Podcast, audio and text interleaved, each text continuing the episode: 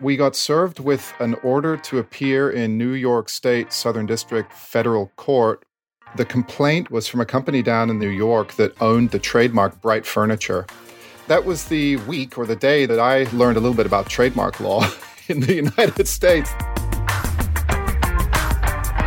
And that's how they got the name Article.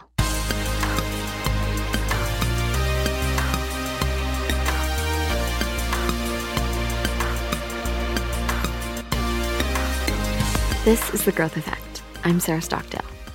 Article is a really great name. It's snappy, it's sophisticated, and it's unique. But it came about because of legal trouble.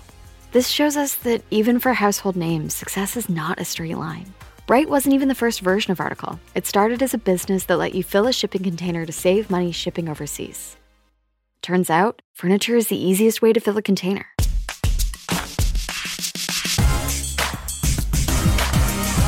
So now, this is a furniture company that doesn't let you sit on the couch before you buy it. It's a huge direct to consumer e commerce furniture brand with over 300 employees. And honestly, that may sound like a lot, but its competitors are massive multinational furniture brands like IKEA. They've built a huge business and stayed lean doing it. Article is a design company that was started by four college buddies who are not designers. I remember meeting Aamir on the fourth floor of the civil engineering building there. Aamir was using this search engine called Google at the time, and I thought, wow, he's advanced. Today, I'm talking to two of those four friends. My name is Aamir, co founder and CEO at Article. I'm Andy Prochazka. I'm uh, co founder and COO here at Article. Article was already growing rapidly for a decade. Then 2020 forced us all to spend a lot more time inside our homes. People started buying nice furniture, and they weren't going into showrooms to do it. And while many furniture businesses were scrambling to improve their online experience or honestly get online at all, Article had its biggest sales month ever in April of 2020. Their revenue grew by 70% that year alone. Let's go back to 2011. The world was still reeling from the financial crisis, and Andy was working with his brother Sam in Edmonton. We were at the time in real estate, a real estate software business. So you can imagine what the subprime mortgage crisis did to that business. We were just hemorrhaging customers. It was terrible.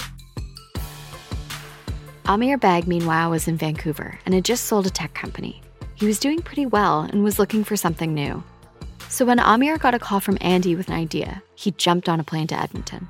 The story of Article after this. Whether you're a large multinational company or your business is still an idea, HSBC is here to help you grow. They can help your reality match your vision. And if that vision crosses borders, they do too. Whether in Canada or in the 53 countries and territories they have commercial presence, HSBC meets you where you are. Learn more at business.hsbc.ca. We parked ourselves at a booth in the IHOP on Calgary Trail in Edmonton. And I don't remember how many pots of coffee we consumed that morning, but it was excessive to say the least. Uh, but we sketched out this fill the container model. We convinced ourselves that this was a revolutionary idea. Uh, Aamir used that word profound, and I think with that amount of caffeine, it was uh, 10 times as profound as it may sound to your listeners today. But we sketched it out, and uh, that was sort of the, the genesis of it. You had this moment of financial crisis. You were kind of in, you know, in the real estate business. And a lot of people are in that moment right now. Like a lot of people listening to this podcast are in their own version of that 2008 financial crisis. How did you go from we're hemorrhaging customers, we've worked so hard on these things that we've built to, and it sounds like relatively nimbly, you kind of switched directions and said, okay, what have we learned? What are the things that we know to be true? And how can we leverage that to build something else? These periods of sort of intense uncertainty, this is just the natural sort of state of starting something from nothing. And Aamir said this years ago, and it resonated with me. When you start out on something, you always hope that it's going to turn into something great. But at the outset, it's just one person or two people in one small little room somewhere with aspirations. That's what you have. So everyone has to take that step sort of into nothingness with an aspiration. But the key is you have to move quickly. If you get attached, too attached to the way of doing something, too comfortable with a particular line of business or too enamored with a particular something that has worked, and you slow down your pace of innovation, then you expose yourself to real risk. If you look at it through that lens, what choice do you have other than to forge ahead? And Aamir, I'm curious too, because at this period of time, you have, it sounds like, had a pretty exciting moment, a pretty good kind of acquisition moment. When you were starting Article, Fill a Container at the time, what were you bringing from that experience into this new company? It's a good question. Obviously, quite a few scars. Part of what we learned was ideas are just that they're ideas. They may work, they may not work, but it's important to get going and then make adjustments. So you have to start with the, I think, intellectual humility to realize that it's just an idea, it's a thought, it may not work. Let's get going, let's test it, let's experiment, let's adjust. Fail inexpensively is a term that I use internally so that uh, you have enough of a runway to finally find something that clicks.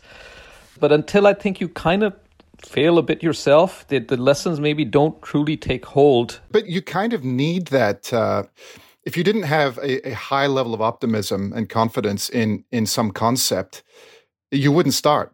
You wouldn't take that step. Yeah, absolutely. I've spoken to a couple of folks on the podcast who started businesses with, you know, Ashley from Smash and Tess started a business with her her mom and her best friend. Your, you know, kind of college buddies, Sam is your brother, Andy, like you have kind of a lot of ties there relationship-wise. What was that like to found something together? Sam and I had already had somewhat of a track record of um, working together in various enterprises. So we'd learned how to work together reasonably effectively. We learned that one key lesson that there has to be one ultimate decider in any main business. And if you break that rule, you're in for trouble. That is sort of the main takeaway. We aren't big ego people. I think we're fairly pragmatic. We haven't disagreed on too many things. I mean, the biggest source of kind of tension. And I, I recall this early on, having these founders meetings week after week, where Fraser and I would be pressuring Aamir to buy more inventory, and uh, Sam and Aamir would be on the other side uh, saying, you know, we have limited cash reserves here. Let's so we have to be prudent. And of course, Aamir having the, the, the ultimate decision authority there. Those discussions were frequent, but they also ended quickly. Uh, they were effectively resolved each time. I still think Aamir should have bought more inventory. Do you think you should have bought more inventory? no. there you go. we felt it's important that there be one captain of a ship. The other thing that we believe is that the right captain of the ship should be one that solicits input and quite often, that process can end up with ideas and thoughts and decisions that were very different from the individual ideas and thoughts that everybody brought to the table. It's also important for that formal authority to respect the informal authority of the merits of the ideas and thoughts of everybody. That mutual thing has to come into play, and maybe that's how maybe pragmatism prevails. I'd love to hear about coming to the name article. Tell me a little bit about that story. What number name is article? I mean, we finally found our name, but how many failed uh, names? We have Trade Mango Solutions, Fill the Container, Bryght, and ultimately Article. The first two names, Trade Mango Solutions and Fill the Container, we started the business with these two names, one the corporate name, one the trade name. We moved quickly over to Bryght, Bryght with a Y. We liked that name.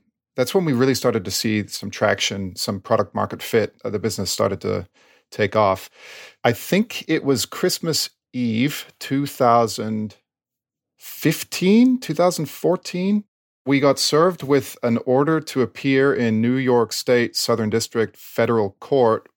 The complaint was from a company down in New York that owned the trademark Bright Furniture.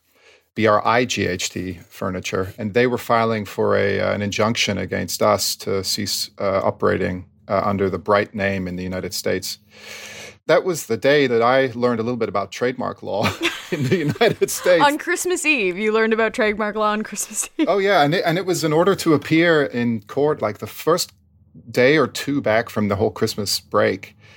So it was like early January. It's like here you go, Christmas Eve. Uh, yeah, we, tomorrow's tomorrow, and everyone's off for the next uh, two weeks. But uh, you get, you know, the day everyone gets back, that's when you got to be down in court in front of a judge.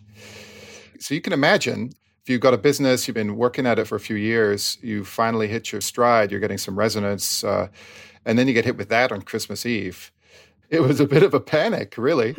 so uh, we sort of, Aamir, Sam, Fraser, and I mobilized that week, calling up lawyers and trademark lawyers. We sort of divided and conquered. It was funny the reaction there. Aamir was very measured about the whole thing. My reaction to these things is I'm the sort of count to six kind of person where I freeze for a little bit and contemplate.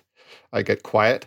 Sam jumps into action, and I think Fraser's more of a jump into action kind of person. So we had these three distinct reactions to that event. But the result was we there was this point, I think I don't know if it was Sam or Fraser, someone said, look, maybe we can just resolve this. If Aamir chats with the owner of the trademark down in New York, maybe we can resolve this without having to escalate. And I wasn't on that call, but uh, I do remember, you know, sitting there with Sam and Fraser. Sort of, it was a bit of a nail biter, waiting for Aamir to report back. And uh, fairly quickly, Aamir reported back to us, and we had a solution. Fancy that! Go chat with someone about a problem and bang out a solution. So, our head of marketing, Duncan, he was due to start working at Article. I think it was in February, and he recounts this story pretty well. That his first job was to rename the company. Welcome. You have the biggest job there yeah. is. Welcome. Here you go. Find us a good name. You have uh, 90 days. oh, wow. And he did. He found a fantastic name. It's a great name. It's hilarious how you got it. and it sounds incredibly stressful. Yeah, hilarious in retrospect. That that those 10 days, uh, you know, you talk about facing existential crisis. Uh, who wants to get an order to appear in New York State Southern District Federal Court uh, the day after holidays end? I didn't. I didn't even know what that is. but it sounds incredibly intimidating. It sounds terrifying. If somebody sent me that on Christmas Eve, I think I would just go hide under something. I would find the nearest thing to hide under and stay there until Boxing Day.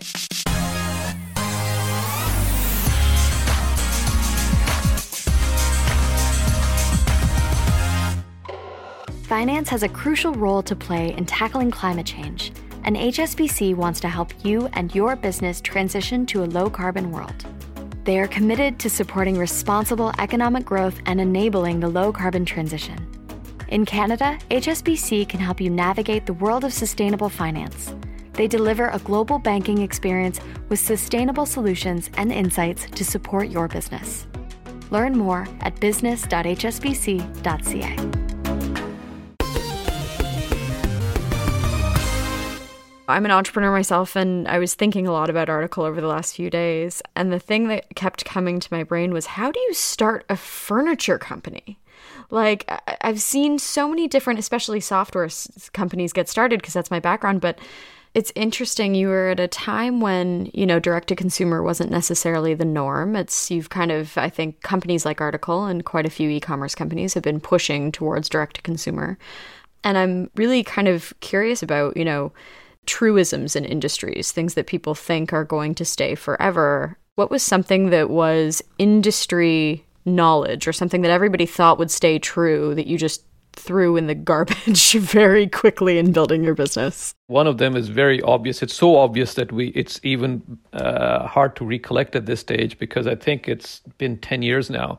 But at the time there was question marks like will people buy furniture online? The discerning customer that wants something good that's going to last a long time in their home and a lot of life is going to happen around it will they buy something sight unseen? There was a fair amount of skepticism about that. And of course, the industry truth and was that no, you need those showrooms and, and show the product and salespeople in the floors and because of that, the home furnishing industry has traditionally be the logistics model behind it is you have a furniture store in a local city and they have a local warehouse and a delivery team and you come in, you look at something you order and the delivery team will come and deliver it uh, to you from the local warehouse. It the, the home furnishing industry was never kind of designed to have this central warehousing of products that can move furniture across the country and continent into cities and into people's homes. That type of a fulfillment network, that type of a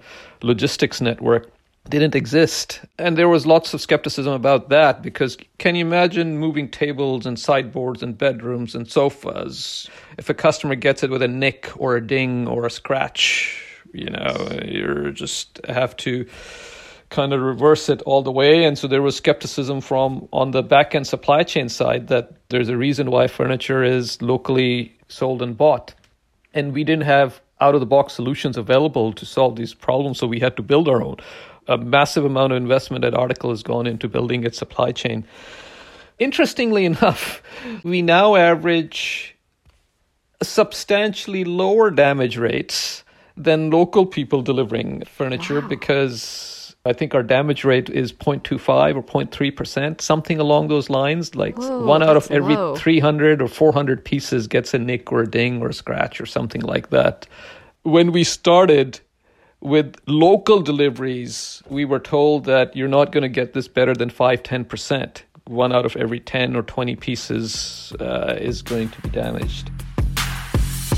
For a lot of businesses, right now is not a good time. Entrepreneurs listening who might be in that period who might be in those dark days maybe maybe Andy for you back to you know the financial crisis times what can you offer them what has gotten you through that period 2009 2010 uh, the way that it manifested for uh, in my brother and my businesses at that time there's no easy answer i remember it's another Christmas Eve story back in 2009 or 2008, I forget which. Our credit card processing company and our my brother and my real estate software business called us up Christmas I don't know what's going on with Christmas Eves here, but Christmas Eve called us up and said we've changed the way we're processing credit cards and, and, withholding percentage. So now we need to hold back six months of revenue at any one time. So we're not going to release funds to you for another four months. What? As if it wasn't bad enough that we were hemorrhaging customers. And uh, now our bank told us they weren't going to give us access to money unless we underwrote it with personal assets. Yeah. The fact is, there is no easy answer to this. These periods of intense uncertainty and difficulty, they just happen from time to time. That won't be the last time that I face sort of that fever pitch of uncertainty in my professional life. I'm sure of it. And it won't be the last time that many entrepreneurs out there in that state right now will face it. But the fact is, if you don't relent when everything inside you is telling you to relent, if you don't, if you hold it and you push through and you venture forth, you will come out stronger on the other side. It's so cliche to say it, but it is a fact. The people that hold on and find those creative ways to get through it and the creative financing uh, options and they take the opportunity to really look in the mirror carefully and shed the elements of their businesses that in their heart they really know are no longer viable in favor of opportunities, as uncertain as they may be, of uh, future prosperity and viability. A year from now, two years from now, you're going to look back and it will have been a traumatic time, but you will be in a better space, a better state. That's the fact. But there's no easy answer. There's a quote that has stuck with me kind of for the half my life that I can remember now that whatever happens to you is less significant than what happens within you. It's about maintaining still a positive, optimistic mindset in the face of adversity. Uh, and it's just still maintaining confidence in yourself that things will be okay. Even if the business fails, you might start another business. I love that. Uh, if it feels like the end, it maybe it's not. Maybe you're almost about to found something like Article, so it might not be the end. Let us know. We might be interested in investing. That was Aamir Baig, CEO, and Andy Prochazka, COO. They're two of the four co founders of Article.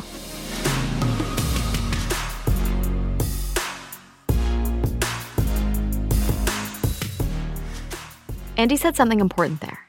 He said that as a business owner, if you just don't relent, even when every cell in your body is telling you to quit and go home. If you instead find a way to survive, you'll come out stronger on the other side. And he would know. He owned a real estate business in 2008 when the collapse happened. But instead of packing up the entrepreneur thing, he found a new problem to solve and enlisted his old college buddies to do it. Then, under the leadership of Aamir, they set out to build a business in a field none of them had experience in. They did it by questioning everything the furniture industry told them was true and finding a better way. One of the fastest growing Canadian companies was born out of a different crisis. That gives me hope for what will come next for the entrepreneurs who, when their restaurant, gym, or small business got hit, decided not to relent. The ones who, after a well deserved rest, get up off the mat and choose to build again. Those companies will be stronger.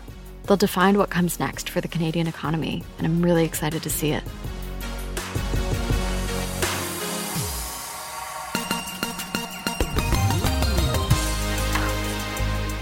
We only have one more episode of season two, and it's out next week. If you haven't already, go back and listen to the rest of the season. Our guests have been so, so good. If you like what you hear, leave us a rating or review on Apple Podcasts and share us with your friends. And of course, hit the follow button so you don't miss more Growth Effect in the future. The Growth Effect is produced by the Globe Content Studio in partnership with HSBC Bank Canada. The producers are Jay Coburn and Katie Jensen of Vocal Fry Studios. Our executive producer is Kieran Rana. I'm Sarah Stockdale. Thank you for listening.